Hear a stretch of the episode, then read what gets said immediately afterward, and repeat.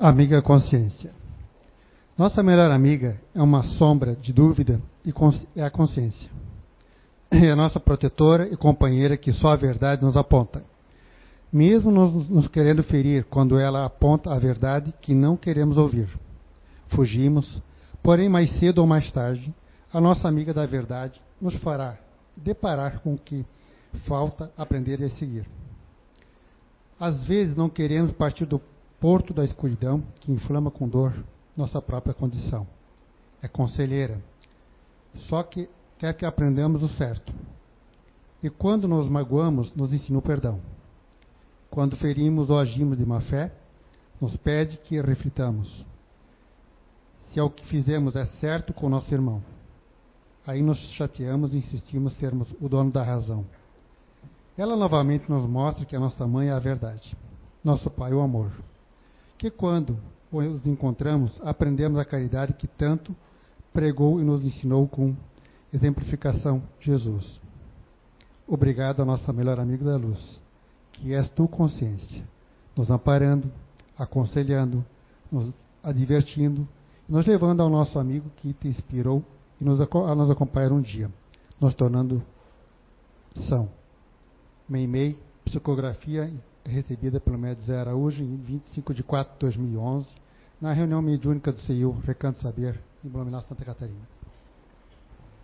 Obrigado, gente. Boa noite a todos, né?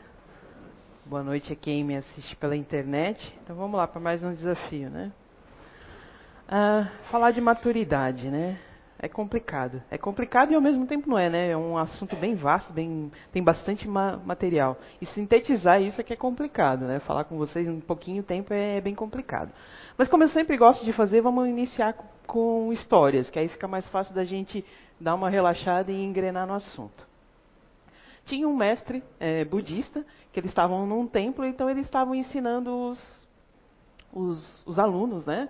É, como, como que fazia para chegar na felicidade, né? Porque a gente é, conceitua é, maturidade e felicidade, né? A gente acha que quem é feliz é maduro e vice-versa, né? Então vamos começar aqui. Aí um, um discípulo do mestre pergunta para ele assim, mestre, o que é veneno? Aí o mestre responde, qualquer coisa além daquilo que a gente precisa é veneno. Pode ser a preguiça, Pode ser o poder, pode ser a comida, pode ser o ego, pode ser a ambição, raiva, medo, seja o que for, tudo que for a mais daquilo que a gente precisa se torna um veneno. E o que é medo? Medo é a não aceitação da incerteza. Se a gente aceita a incerteza, ela se torna uma aventura na nossa vida. E o que, que é inveja? Inveja é a não aceitação do bem no outro.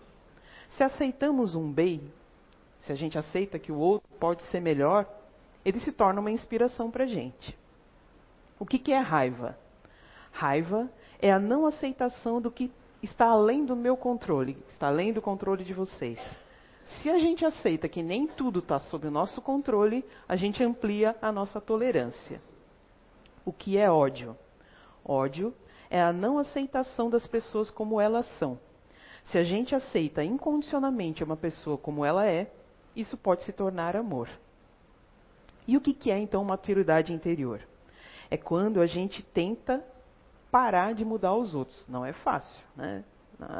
A gente se concentra em mudar mais a si mesmo. A gente para de olhar para o externo e olha para o interno.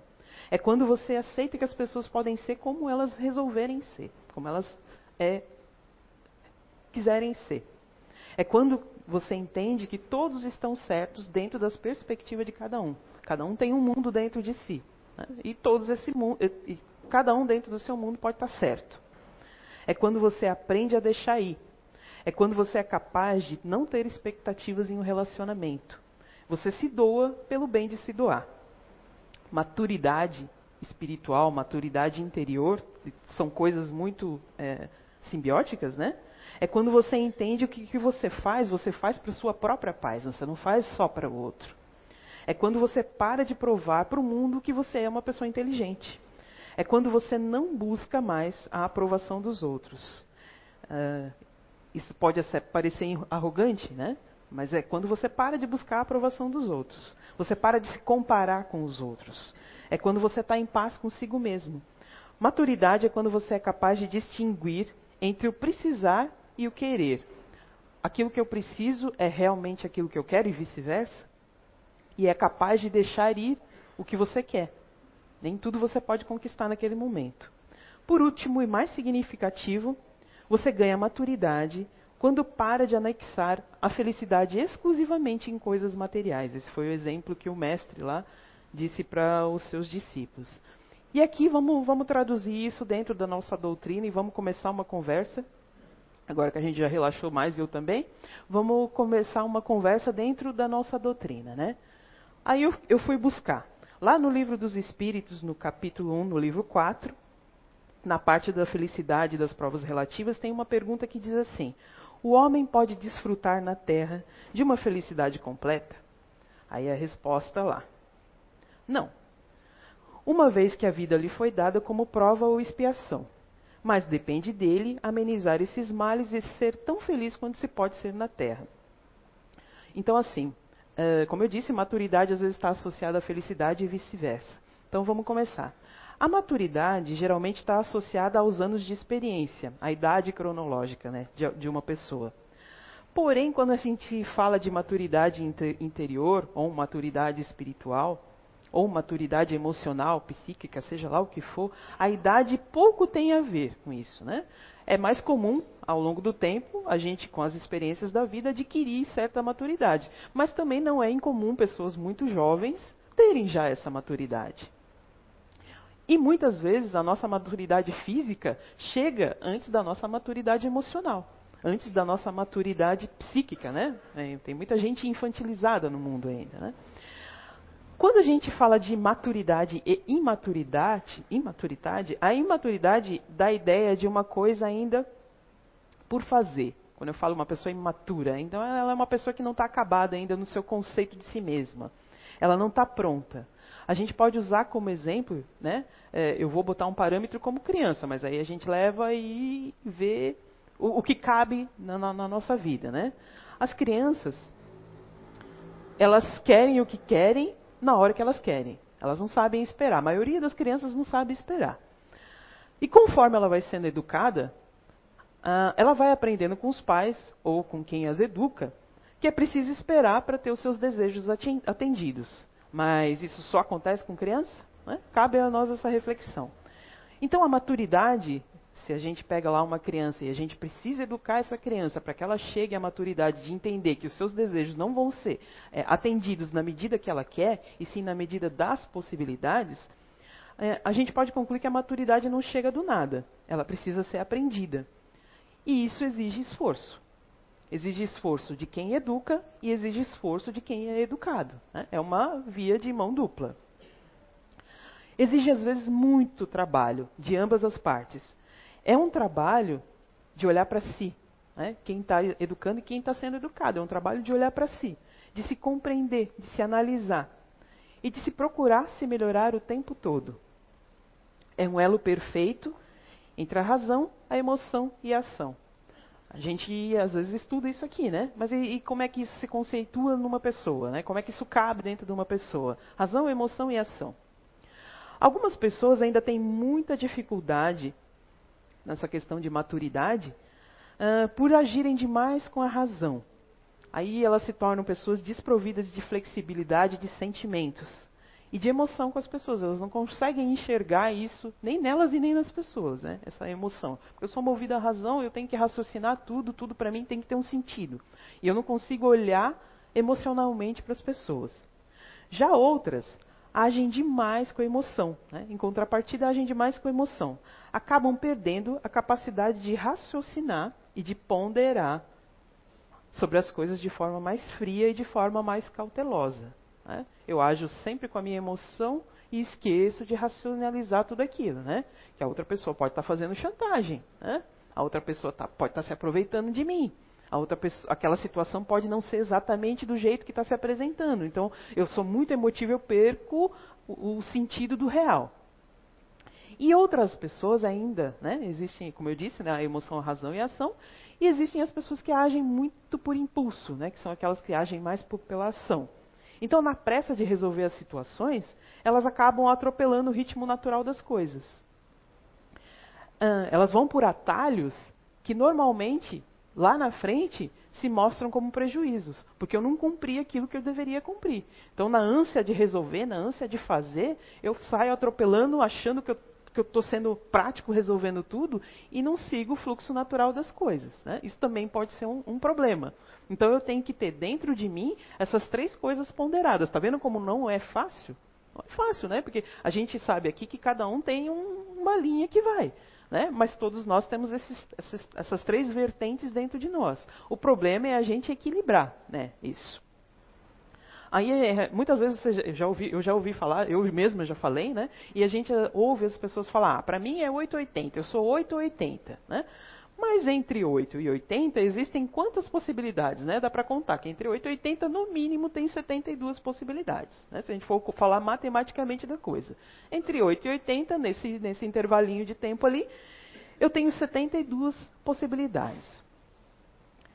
A gente sabe, como eu falei, que a maturidade não tem muito a ver com a idade cronológica. Por quê? Existem jovens de 40 anos, vamos botar assim uma idade, né? E existem adultos de 18. Por quê? Uh, existem é, jovens de 40 anos que já são, né, cronologicamente, né, se a gente for falar, que já são totalmente resolvidos, né? São pessoas que são emocionalmente mais resolvidas. São pessoas que conseguem equilibrar melhor a vida, mesmo ainda no início, mesmo ainda sem ter tanta experiência como a gente fala de vida, né? sem, mesmo ser, sem ter passado por tantas situações que às vezes nos conferem é, experiência. Já em contrapartida, existem os adultos de 18 que não crescem, que são pessoas irresponsáveis, que são pessoas intolerantes, que são pessoas inflexíveis e incapazes de perceber uh, o outro são pessoas que, primeiro eu, primeiro os meus, se sobrar o teu. Né? Então, uma pessoa madura é aquela que reconhece as suas limitações. Mas reconhecer as suas limitações não é ficar na inércia. Né? Eu preciso sim reconhecer as, as, minhas limitações, mas eu preciso saber quais são as minhas potencialidades. Aí eu conheço meus pontos fortes, eu vou lá, invisto né, neles, e os meus pontos fracos eu reconheço, para poder transformar e melhorar. Para mim, essa semana foi bem desafiadora, né? Foi uma maratona aí. Quem me acompanhou sabe que foi uma maratona. Então, é, no finalzinho a gente já está meio puf-puf, né?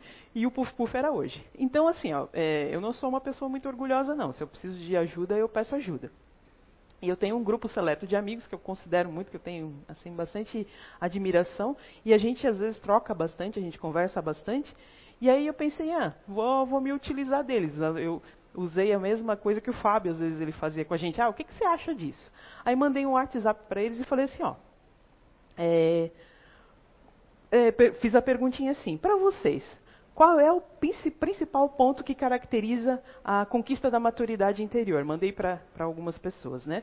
E aí eu vou botar na íntegra a resposta e a gente vai debater em cima. Vamos lá. Minha amiga Sandra Botei, eu falei para eles que eu ia botar o nome, né? E eles falaram que não tinha problema, vou botar o nome. Minha amiga Sandra respondeu: Para mim, amadurecer é quando eu consigo me conter e não gasto além daquilo que eu posso. Dá para saber o grupo de inteligência da criatura, né? Então ela vive como se fosse amanhã, não quer nem saber, né? Vamos para a galera. É, é, ela é bem assim, assim, bem loucona, mas é uma pessoa muito boa, né? É, aí eu, eu, com a resposta dela, né? Eu refleti assim: os valores, eles são subjetivos ao longo dos séculos, né? Os valores que a gente tem na nossa sociedade são subjetivos ao longo do século. O que é uma vida bem-sucedida em uma época, em outra pode não ser, né? Ela varia conforme os tempos. E isso é comum, isso é normal. Hoje, na nossa sociedade, se define felicidade como o poder de compra, né? Uh, consumir é felicidade, comprar é felicidade. Né?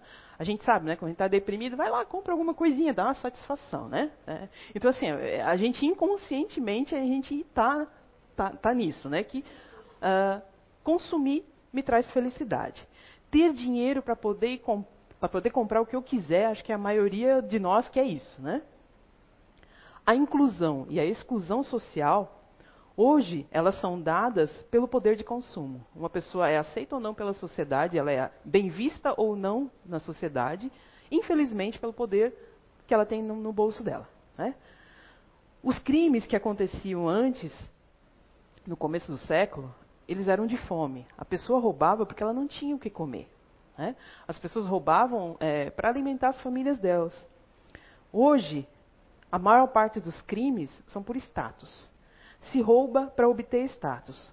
Como eu disse, o ladrão do início do século roubava para ter pão para comer. Hoje, o ladrão rouba porque ele quer ter o iPhone 6, porque o dele é 5. Né? Ah, não se rouba especificadamente para fugir da miséria. A maior parte dos crimes não é para fugir da miséria. Esses crimes organizados, essas coisas inteligentes que a gente vê ali, não é pobre, não. Né? Porque a maioria dos pobres nem tem acesso a isso tudo. Né? A maior parte dos crimes é, acontece porque eu quero ter o, o, o, status. Eu quero progresso material, mas eu não quero trabalhar para isso. Né? Uh, eu quero o seu tênis importado, tá, Agostinho? Aquele negocinho lá, você comprou lá, aquele, é, aquele, aquele fone de ouvido que não tem fio, né? Eu quero aquele negócio lá. Né? Uh, eu quero o seu carro. Eu não perdoo você poder consumir mais do que eu. Né? Como eu disse, a maioria das pessoas, a maioria dos, dos crimes acontece por causa disso. Só que o indivíduo é que tem que julgar se a sua vida é bem sucedida ou não. A gente tem que dar um passinho para trás em tudo que, a sociedade coloca, impõe como limite, impõe como valor. E nós, como indivíduos, é que temos que entender qual é a nossa função. Se é A, B ou C, não interessa. Se isso vai me conferir felicidade, se isso vai me conferir satisfação, não tem problema nenhum. Né? Eu não, eu não preciso ser igual a todo mundo. Eu posso ir contra Piracema, né? Tá todo mundo, peixinho, tá tudo, mas eu posso ir contra, eu não preciso seguir cegamente aquilo.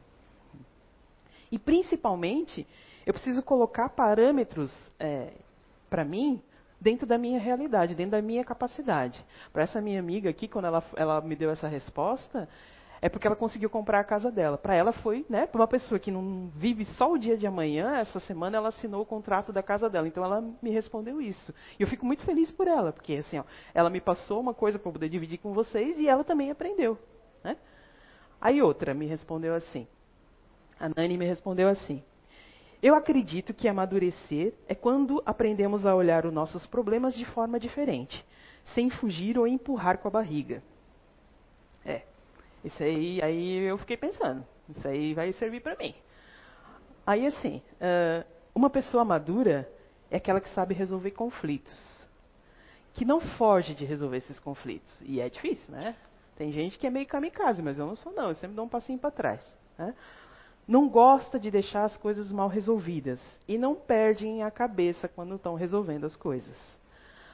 Não falam o que não devem, e sabem conversar civilizadamente. Como é difícil a gente conversar civilizadamente quando a gente está com raiva, quando a gente está com problema, quando a gente né, perde as estribeiras, é difícil a gente dar uma respirada e conversar civilizadamente. O maduro é aquele que quando fala não provoca guerra, e sim paz, né? Se a gente vai resolver o problema, não adianta ficar que nem dois pitbull discutindo, né? É, a gente tem que entrar num acordo. Os outros, eles podem ajudar. O mundo pode lhe dar diversas oportunidades. As situações podem ser oportunidades para a gente mudar, mas é o seu despertar que vai fazer você mudar. Né? Não adianta o mundo, às vezes, aparece um monte de oportunidade, aparece gente, aparece amigo, aparece convite, aparece um monte de coisa, mas você está ali cego no cabresto, na sua ideia, no seu conceito, e você não muda. Né? Uh, um dia a gente vai perceber que não, há, que não tem problema maior que seja a nossa força interna. A gente é capaz de, de superar qualquer dificuldade quando a gente se volta e faz absolutamente aquilo que a gente que está dentro do nosso interior. Essa minha amiga, ela tem, ela é bem novinha, né? Ela tem 26 ou 27 anos. Ela teve filho com 13 anos. Então ela perdeu assim a adolescência dela, né? Perdeu tudo, teve que ser mãe muito novinha. Né? E eu vejo ela uma menina nova, né? ela, ela, ela sempre fala para mim, ah, eu, não sou uma pessoa culta, mas olha só a resposta que ela me deu, olha a avaliação em cima da resposta dela que eu tive, que eu consegui fazer. Então assim, ó, cada um tem um pouquinho para contribuir para a gente, né? Basta a gente olhar de forma a não ter preconceito. Né? Ela, eu tenho mais de 40 anos, ela é bem novinha, ela é bem e, e, e tem um mundo ainda pela frente, tem a vida toda para construir. A, filha dela hoje parece a irmã dela. A menina tem 12 anos, hoje parece a irmã dela.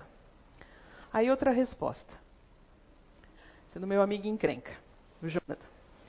Para mim, amadurecer é saber compreender as pessoas. Quando, eu, quando ele escreveu isso, eu falei, meu Deus do céu. Né? Posso me citar como exemplo, isso é verdade.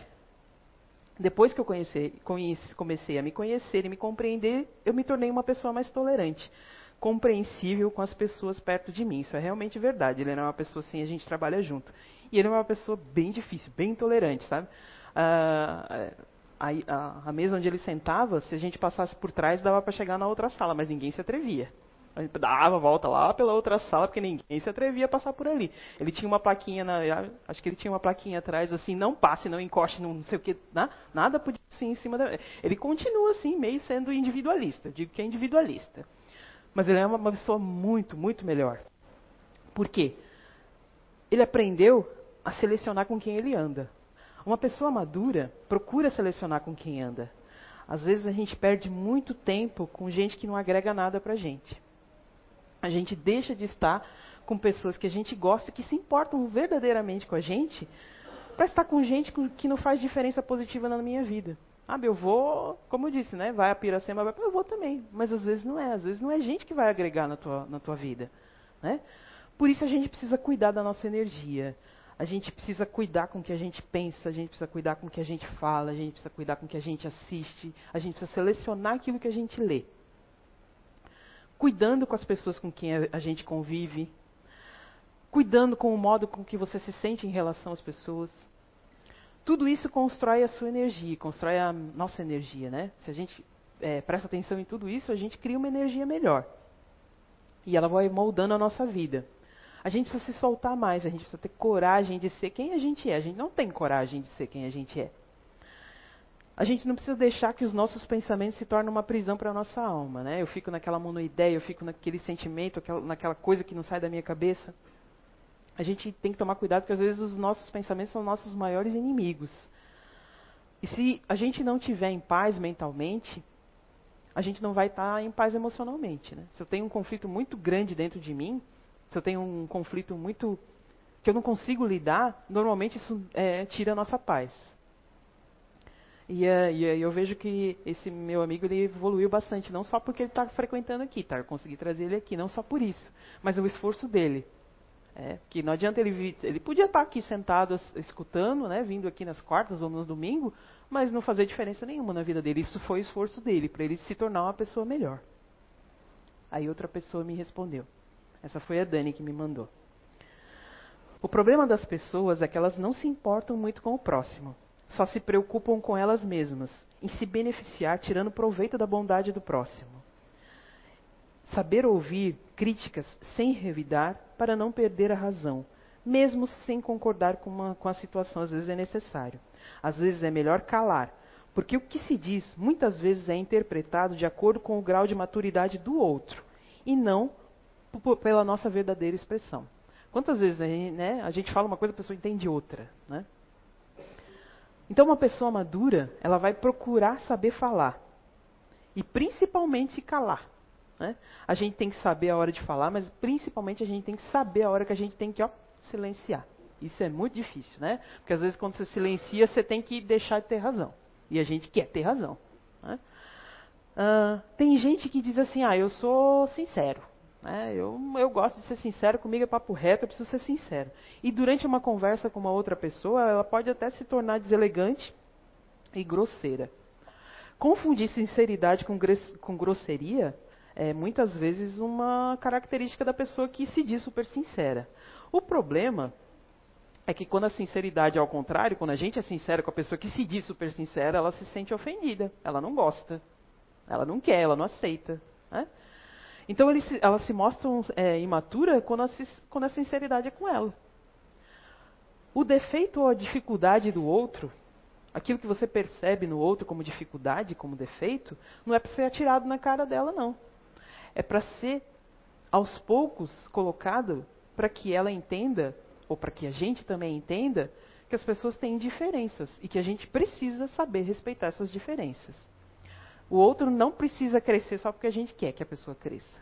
A gente tem que dar o tempo da pessoa. Né? Cada um vai ter seu tempo. Assim como a gente também deve ter dado muito trabalho.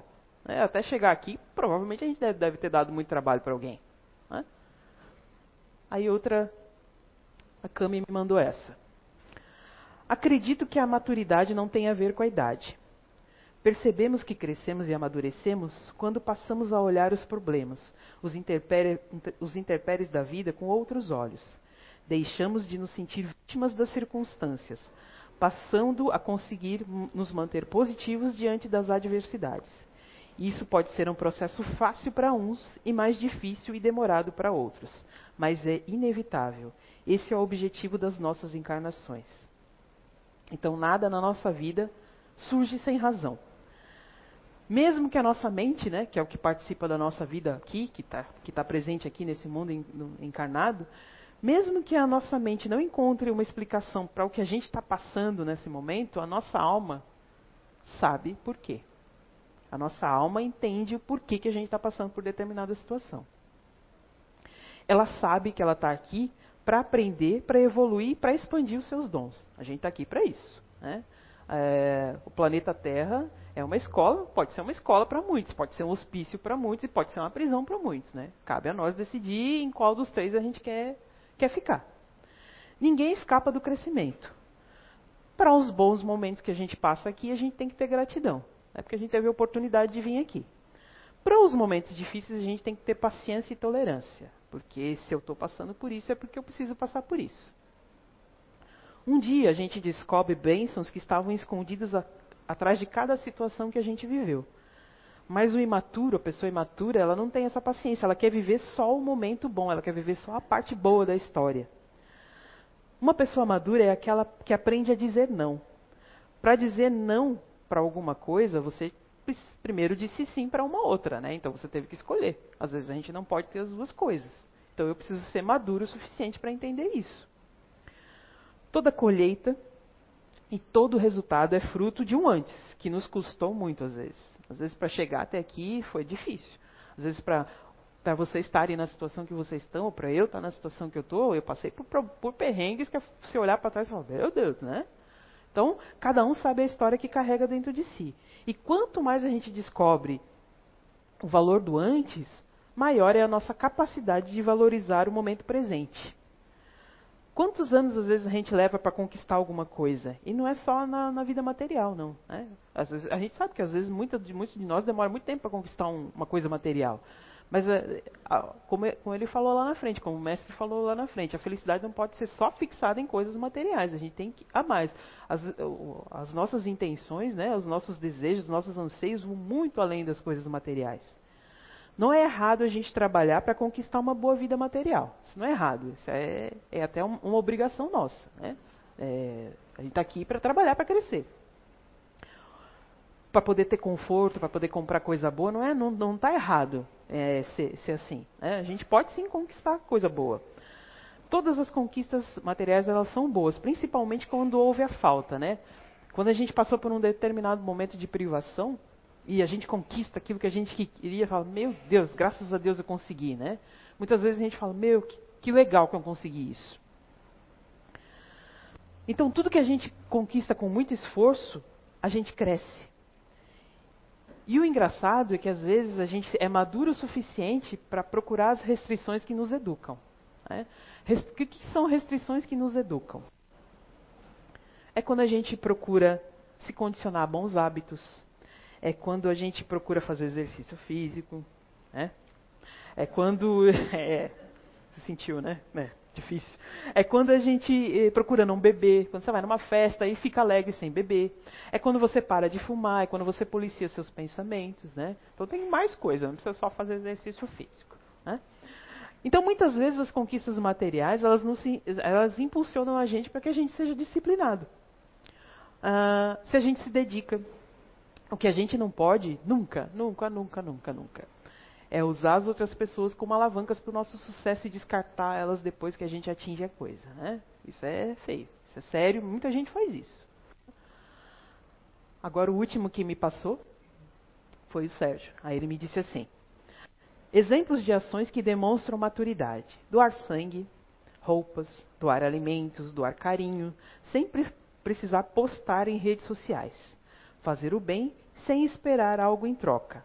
Saber calar e falar na hora certa. Ouvir e sem ser ouvido, sem a necessidade de impor o seu ponto de vista. Ser crítico de si mesmo, adaptar as situações, pois a gente não é dono da verdade. Ser responsável e ter a capacidade de perdoar. É bem fácil, né? Bem, olha, meu, tipo assim, muito fácil. Eu concordo, né? Eu falei para ele, eu passei para ele assim, eu falei, eu concordo muito com o que você falou, mas tem pontos a ser discutido nisso aí tudo, né? O bem, ele precisa ser tão ousado quanto o mal é. Né? A gente vê a maldade, a maldade ela é muito explícita. E o bem tem sido muito silencioso. Ele precisa ser propagado para que muita gente se contagie em fazer o bem também. Assim como o mal tem o poder de revoltar e, e, de nos indignar, o bem ele precisa ter uma postura ativa para que a gente siga, que a gente queira fazer, que a gente seja contagiado com o exemplo de fazer o bem. Né? Então, é, muitas vezes, eu cobrava lá em casa, quando eu estava casada com meu ex, ele falava assim, eu, quando eu cobrava uma, alguma ajuda dele, né, além do que ele trabalhava, ele falava, assim, olha, você tem que dar graças a Deus porque eu não fumo, eu não bebo, eu não fico em bar, eu sou uma pessoa que trabalha de segunda a sexta. Né? Aí eu pensava assim, hum, tá, mas olha só. Com o grau de maturidade que a gente tem hoje, com o grau de entendimento que a gente tem hoje, a gente sabe que fazer o bem é o certo. Então, se eu sou honesto, se eu sou trabalhador, eu não tenho mérito nenhum nisso, porque eu sei que isso é o certo. Aquilo que eu faço além disso é que me torna uma pessoa melhor. Então, é o meu esforço. Então, é, trabalhar e ser honesto é obrigação. Não, não tem mérito nisso. Né? Então, a gente tinha, às vezes, um, uns embates. Né? É, por isso que eu digo, o que a gente precisa propagar, às vezes, né, quando ele falou assim, ah, não postar, eu acho que sim, tem que postar. Se alguém doa sangue, vai lá e posta. Mas a gente, como observador, a gente tem que ser crítico de si mesmo, como ele falou ali. A gente não vai criticar a pessoa. Você não fica focado na pessoa. Ah, a pessoa vai lá doar sangue e quer se aparecer. Não. A gente é, foca no gesto dela. Não foi um gesto bom? É, mesmo ela querendo se aparecer, ela não está beneficiando a outra pessoa, então por que não ela postar? Né? A gente tem que focar no bem e não na pessoa que está fazendo o bem. Né? A gente foca no bem. Então, assim, a minha essência tem que preceder. Ah, eu escrevi isso que eu vou ser obrigado a ler isso aqui. A minha essência tem que preceder a minha existência. Primeiro eu sou, depois eu julgo aquilo que eu possa vir a ser. As pessoas, em geral, julgam a existência. A gente tem um modelo ideal de relacionamento que a gente julga que é feliz. E se eu não entro dentro daquele modelo, eu me julgo uma pessoa infeliz. Né? Aquele é, homem que encontrou aquela mulher, que tiveram amor à primeira vez. Quem não, né? A maioria sonha com isso. E se o nosso relacionamento não é isso, a gente acha que a gente é infeliz. Né? Então, o problema é que esse eh, julgamento que a gente faz da, da, da, nossa vida, das nossas situações, elas são muito subjetivas de cada um. Né? Uh, o problema de, de eu me libertar desse julgamento é que eu preciso dar um passo atrás e observar o meu mundo, não o mundo do outro. Então, uh, entre o corpo que eu tenho e o corpo que eu quero ter, tem uma diferença. Entre o dinheiro que eu quero ter e o dinheiro que o mundo me obriga a ter, tem uma diferença. Entre o conhecimento que eu preciso e o conhecimento que o mundo me impõe, tem uma diferença, né? Não é fácil fazer esse ajustamento, não é fácil porque existem fatores que são aleatórios da nossa vontade. Né?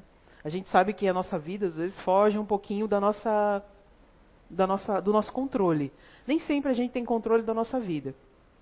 Existem fatores que eu controlo e, e fatores que infelizmente saem do meu controle. Então a, a linha, existe uma linha muito tênue né, entre o controle e o ser controlado. Entre o meu desejo e a realidade que se apresenta permanentemente. Permanentemente a gente deseja uma coisa e o mundo te impõe outra. Né? Permanentemente eu vivo dizendo que eu quero uma coisa e o mundo me apresenta outra. Permanentemente o meu desejo pode ser diferente do desejo que as pessoas desejam para mim, ou que a minha família deseja para mim, que o meu companheiro deseja para mim, né? o, que o trabalho me impõe. Essa linha tênue é que faz parte do encanto da vida, como a Camila falou lá, é o objetivo das nossas encarnações. Né? A gente distinguir aquilo que o mundo quer, aquilo que eu preciso. Então, quanto peso eu vou perder esse ano? Vamos, vou colocar esse, esse, esse, negócio, né? Quanto peso? O ano passado eu perdi pra caramba, né? É, perdi bastante peso. E estou ainda na luta. E você pode perder peso? Sim, você pode. Mas aí eu, eu, eu coloquei uma coisa dentro da minha cabeça e vou colocar para vocês. O peso, ele, o peso né, que a gente perde tem uma relação afetiva com a gente. Né? É muito estranho isso. Ele volta, ele gosta da gente. Ele tem uma relação pessoal com a gente, sabe? A gente expulsa, ele volta com amigos. Então a gente precisa ficar o tempo todo na batalha, se vigiar. Lembra daquelas restrições que a gente faz voluntariamente? Eu estou nessa parte, né? A gente tem que fazer restrições voluntárias o tempo todo. Eu posso não querer perder mais. Posso comprar um monte de leg e ficar né, de boa e tá tudo bem. Né? Também é possível ser outra coisa. Né? Eu botei o parâmetro de peso porque foi uma coisa que eu precisei conquistar o ano passado. Mas é, é, é só uma, uma, uma, uma exemplificação. Porque aí, quando a gente faz isso, a gente entra na ideia socrática que a gente apresenta aqui, que a gente estuda na casa, e que Sócrates já fala desde né, milênios aí, que a gente precisa se conhecer. E se conhecer não é tarefa fácil, é bem difícil. Para a maioria de nós, se conhecer é uma tarefa difícil. A maioria de nós, a maioria das pessoas, não tem a menor ideia daquilo que elas são. Elas têm uma ideia muito acima ou muito abaixo daquilo que elas são. Se conhecer, saber quem você é, quais são os seus limites, quais são os seus desejos, o que realmente você quer. Se a gente parar para pensar, os melhores momentos da nossa vida não precisaram de investimentos altos, não precisou de muito dinheiro, não precisou daquela viagem para Aspen, até porque a maior parte da gente não tem acesso a isso. Né? As, nossas as nossas maiores conquistas foram aquelas íntimas, aquela que você fala, meu, puxa, consegui. Né? Então, o que eu realmente desejo, aquilo que realmente eu, eu quero para mim, aí eu, eu vou usar uma outra coisa, né? Se você gosta de axé, que é uma coisa difícil de gostar aqui no sul, né? Principalmente aqui em Santa Catarina. Se você gosta de axé, cai de boca. Vai, dança calypso mesmo. Se você acha que a banda calypso é o fenômeno aí da, da, da música, o que é né, duvidoso, não tem problema nenhum em assumir isso, né? Vá adiante. É estranho, mas vai adiante, né? Uh, a ideia não é menosprezar né, esse tipo de música ou menosprezar a banda, o talento da banda, né? É posicionar a diferença que existe cultural entre a gente. Né? A gente menospreza a cultura do outro. Né? Calypso é uma banda popular lá no Nordeste, assim como tem as bandas tradicionais que são populares aqui. Eles também devem olhar e falar: é que os caras gostam dessas coisas. Né? Uh, a gente não pode ser intolerante a isso. Né? Então, se tocar calypso, não nada mais de torcer o nariz, como eu via em muitas festas aí. Era o meu caso com rock, né? Eu sempre gostei muito de rock. Uh, eu fui criada num, num, meu pai e minha mãe, eles eram muito ecléticos, colocavam tudo pra gente. Mas eu, pessoalmente, particularmente, eu sempre gostei muito de rock. Mas teve uma época na minha adolescência que tinha aqueles boy, boys band, né? Que, meu, eu achava aquilo o máximo. Meu, aqueles meninos dançando, eu adorava aquilo. Mas eu, como era da linha do rock, eu não podia, né? Eu tinha que dizer, não, eu gosto de rock. Mas eu sempre gostei, né? Do, do, desses boy band. E hoje, quando eu vejo né, essas, essas bandas, eles já têm 40 e poucos anos, têm a minha idade, eu olho e falo assim, meu, eles são um gato, continua gato, eu continuo gostando das mesmas músicas. Eu tenho meu pendrive, eu escuto, minha filha fala, mãe, eles são conservados, né? Eu digo, aham. Então, assim, eu posso sim gostar de rock, mas cabe lá os meus boy band até hoje. Né? Ah, então, o que eu realmente desejo, muitas vezes, é uma pergunta difícil de responder, né? Porque a gente fica nesse impasse, né? O que eu quero, o que eu não gosto, o que eu gosto, o que o outro vai achar que pensar daquilo que eu gosto. O que, que eu realmente desejo para mim? Hã? Outra questão, quais são os meus valores? Uh, se eu quero trabalhar para ter muito dinheiro, às vezes eu não vou ter tempo para minha família. É uma opção de vida. É, sim, é uma opção de vida. Muita gente trabalha bastante. Se o foco, se o valor for o dinheiro. Outra opção é eu trabalhar meio período. Aí eu vou ter bastante tempo para minha família e talvez eu não tenha tanto dinheiro. É tudo uma questão de escolha. A gente sempre vai ter uma segunda escolha. Eu posso querer meio a meio? Eu até posso, mas nem sempre não tem. Quase sempre não dá. Quase sempre a gente não consegue fazer isso. Eu preciso escolher alguma coisa. Eu, eu gosto de acordar cedo, eu não tenho nenhum problema de acordar cedo. Eu gosto de rotinas, eu gosto de acordar cedo, passar o dia, eu gosto de saber o que eu vou fazer. Eu não tenho problema nenhum em me condicionar a rotinas, né? Eu, eu tinha um colega que ele falava assim para mim, é, poxa, né? Você dorme antes das galinhas, ele falava para mim, antes das galinhas, ou dorme com as galinhas. Eu dizia, ó, Quem dorme com as galinhas é você. Eu durmo no horário das galinhas. Né? Ele tirava comigo, eu tirava com ele também. Né? Eu durmo no horário das bichinhas. Então, assim, eu não, não tem problema nenhum a gente assumir os nossos condicionamentos. Né? Outro valor é o conhecimento daquilo que eu quero. O que de fato realmente eu quero. Uh, eu suspeito e vou lançar para vocês um desafio. Todos nós sabemos o que queremos. A gente sempre sabe. Um exemplo. Eu devo investir mais no relacionamento ou isso é bananeira que já deu cacho? Eu aprendi que bananeira, quando dá cacho, não dá mais banana. Né? Isso é bananeira que já deu cacho? Eu devo reformular essa minha é, relação e re reencontrar um ponto de equilíbrio ou não dá mais? Todos que estão aqui têm alguém, ou acham que tem alguém, todas essas pessoas elas sabem a resposta. Se eu devo investir se eu devo corrigir, se eu devo aprofundar para melhorar, eu se eu devo pensar comigo, não, isso já é investimento perdido. Porque tem coisas que a gente tem que investir, insistir para conquistar, mas tem coisas que a gente precisa desistir para não emperrar. E a gente tem medo da resposta. E eu posso dizer isso para vocês com propriedade, porque eu já passei por isso. Eu me condicionei durante anos a não escutar a resposta que estava dentro de mim talvez seja a coisa mais difícil da gente se conscientizar. Que o que acontece com a gente, o que acontece na vida da gente, o que acontece na, na vida de qualquer um, tem a assinatura da pessoa. Nesse processo, a minha felicidade ou a felicidade de vocês é decisão de vocês. A vida que eu levo, a vida que vocês levam, é escrita por vocês, é escrita por mim. Não é pelo destino, não é pelo karma, não é pelo código genético, não é nada disso. Tudo que acontece, a escolha é minha, é roteiro meu. Em algum momento, isso foi roteiro meu. A gente pode até esquecer, mas a vida não esquece. Em algum momento, tudo foi roteiro meu. A gente é protagonista da vida da gente. Hoje, eu digo assim, é, eu sou feliz, eu me sinto amada, porque eu entendo que eu seria a mesma pessoa que eu sou hoje, porque eu fui atrás, eu busquei. Se eu não estivesse aqui falando com vocês, eu seria a mesma pessoa que eu sou hoje, porque eu fui atrás de alguma coisa diferente. Eu não fiquei patinando, eu não fiquei remoendo, eu não fiquei naquele sentimento de culpa, eu não fiquei me achando, ah, eu sou a última pessoa do mundo. Não, eu fui atrás. Então hoje, eu percebo que mesmo que eu não estivesse aqui, eu seria a mesma pessoa. E aí eu faço a pergunta para vocês: vocês seriam a mesma pessoa se ninguém estivesse olhando? É, se ninguém estivesse vendo o que vocês estão fazendo, vocês seriam a mesma pessoa? As pessoas que gostam de mim, beleza, são ótimas, mas as pessoas que não gostam também são, porque elas estão falando dos sentimentos delas. Eu não tenho nada com isso, né? Elas estão no jogo afetivo delas. Então eu tenho que chegar à conclusão que a minha felicidade não depende da opinião alheia, apenas do meu exame diário, de consciência diário. Eu olhar no espelho e dizer, é, minha mãe ainda está falando, meu Deus, como eu estou envelhecendo aí, eu tenho que fazer isso para mim, eu estou envelhecendo, né? Meu, já estou chegando mais dos 40, mas está legal, né? Eu já fiz a lataria, né? Fiz o motor, vou fazer a lataria depois, né? Tá legal. Porque daqui em diante é papo reto, bicho. Não importa o que eu vou fazer, não importa como eu vou viver, o meu destino vai ser a morte.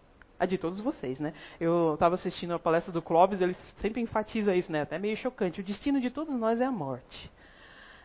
E como é que eu vou me comportar para aproveitar esse tempo que me resta? Como é que eu sei que eu sou feliz? Porque em determinado ponto eu posso olhar para trás e ver que eu já não era tão feliz. Que eu não fui tão feliz. Que eu, eu, eu precisei mudar minha vida. Eu precisei me reconceituar. Quando eu olho para trás e vejo que eu, que eu já fui infeliz, que eu já tive momentos infelizes, hoje eu vejo, não, eu sou uma pessoa feliz. Hoje, prestes a fazer 45 anos, que absurdo. Absurdo. Eu sou uma pessoa muito mais feliz de quando eu tinha 20 quando eu tinha 20 anos, eu era mais cheia da moldura da felicidade, né? Então, você é jovem, eu tinha 20 anos, eu era jovem, recém-casada, tinha filhos pequenos, né? Tinha uma vida toda ainda para conquistar, eu tinha mais essa moldura de ser uma pessoa feliz. Mas o amor, está lá no poeta, no, num poema de Carlos Drummond de Andrade, o amor é para pessoas maduras. O amor geralmente é para pessoas maduras. A paixão é para jovens. Mas o amor é um, uma coisa especificamente um privilégio para os maduros. E esses maduros não é em idade. Tá? São pessoas maduras por dentro. Não que eu viva feliz o tempo todo hoje, né? A gente não tem complexo de poliana, que, que também é chato, né? Que a pessoa é feliz o tempo todo. Não, não que eu viva o tempo feliz o tempo todo. Mas eu tenho consciência que a minha felicidade pode não ser permanente. Mas ela pode ser obtida com uma série de concepções, com uma série de pequenos valores que eu vou agregando para mim. O sofrimento e a dor na vida da gente é inevitável, né? Como disse lá na pergunta, é inevitável que a gente vá passar por períodos de sofrimento, por problemas, por angústias, mas o cultivo desse sofrimento ele é opcional. É inevitável a dor. Não importa o que eu fizer, não importa quem eu sou, alguém do meu ciclo de, de relacionamento vai morrer, da minha família vai morrer. Não importa quanto você se cuide, não importa quanto eu me cuide, eu vou morrer também. Né? Quem deixou todos os vícios de lado vai ser enterrado como um cadáver virtuoso, né? sem nenhum vício. E quem foi com os vícios até o fim vai ser enterrado como um cadáver viciado. A vida é um jogo que termina igual para todo mundo, vai ser game over para todo mundo. Quem não comer nenhum colesterol e se cuidar, a vida inteira vai morrer. Quem cair de boca na pururuca e comer muito bolo de chocolate com bastante cobertura também vai morrer. A diferença é como vai morrer, né? O prêmio da vida para todo mundo é a morte. Gente, eu não estou falando isso de maneira é, é, fúnebre, né? Pelo amor de Deus.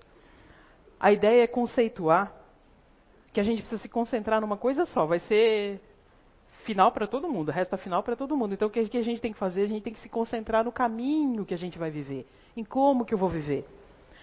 O prêmio da vida para todo mundo é a morte. Então eu tenho que me concentrar numa coisa só. Como é que eu vou chegar nessa reta final? Né?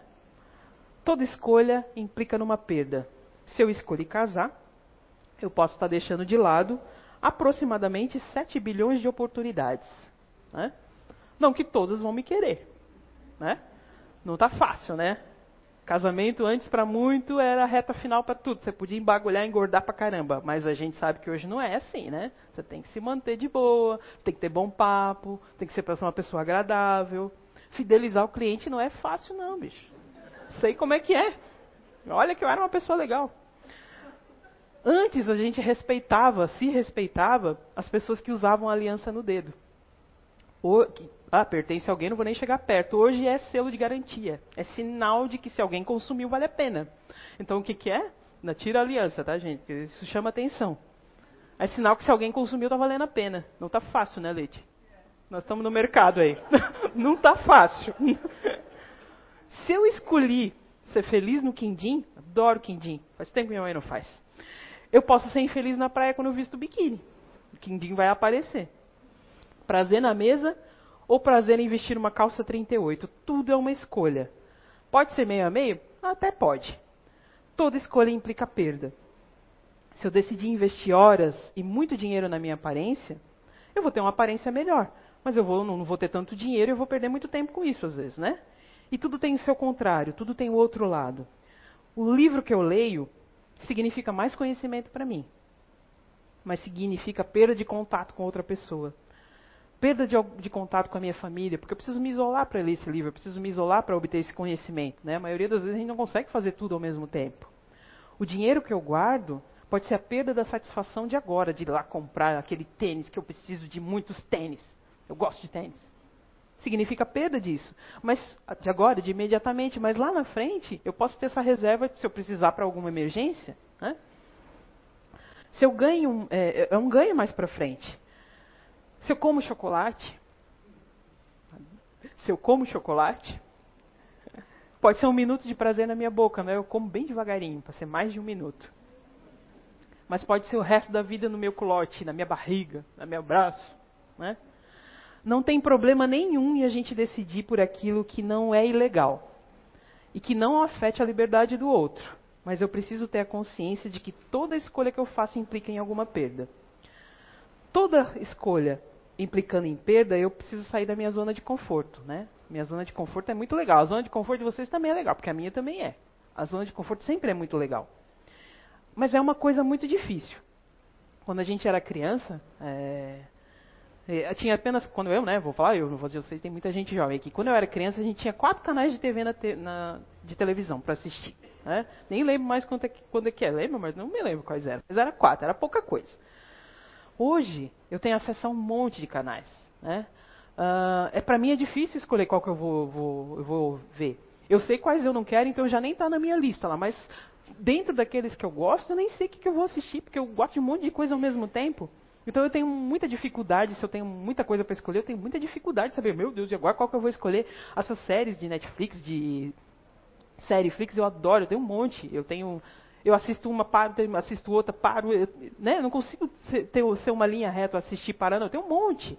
Então, para mim, é, é, muito difícil se eu tenho muitas escolhas para fazer, com, com, uma variedade muito grande. É, Deus me livre, eu adoro fazer compras online, porque você bota o carrinho, tira o carrinho, enche o carrinho, bota o carrinho. Eu adoro fazer isso, né? Não, não tem vendedor te enchendo o saco. Então, assim, para mim é, é, é, é, muito difícil. Então, independente da minha ação, tudo muda a todo instante. Sabe? Você vai dizer para mim, ah, eu não quero mudar, eu quero ser assim, você sempre assim, você é a Gabriela, né? Eu nasci assim, você sempre assim. Você pode querer. Só que no final do dia de hoje, né? todos nós vamos estar mais próximos da morte. Né? Lembra que eu falei? A gente vai morrer? E é bom pensar isso, não de forma triste nem de, de forma fúnebre, mas com, é, com, a consciência de que esse estado que a gente está aqui, com, com, essa vida que a gente está aqui, ela é transitória. E a gente precisa dar valor a ela.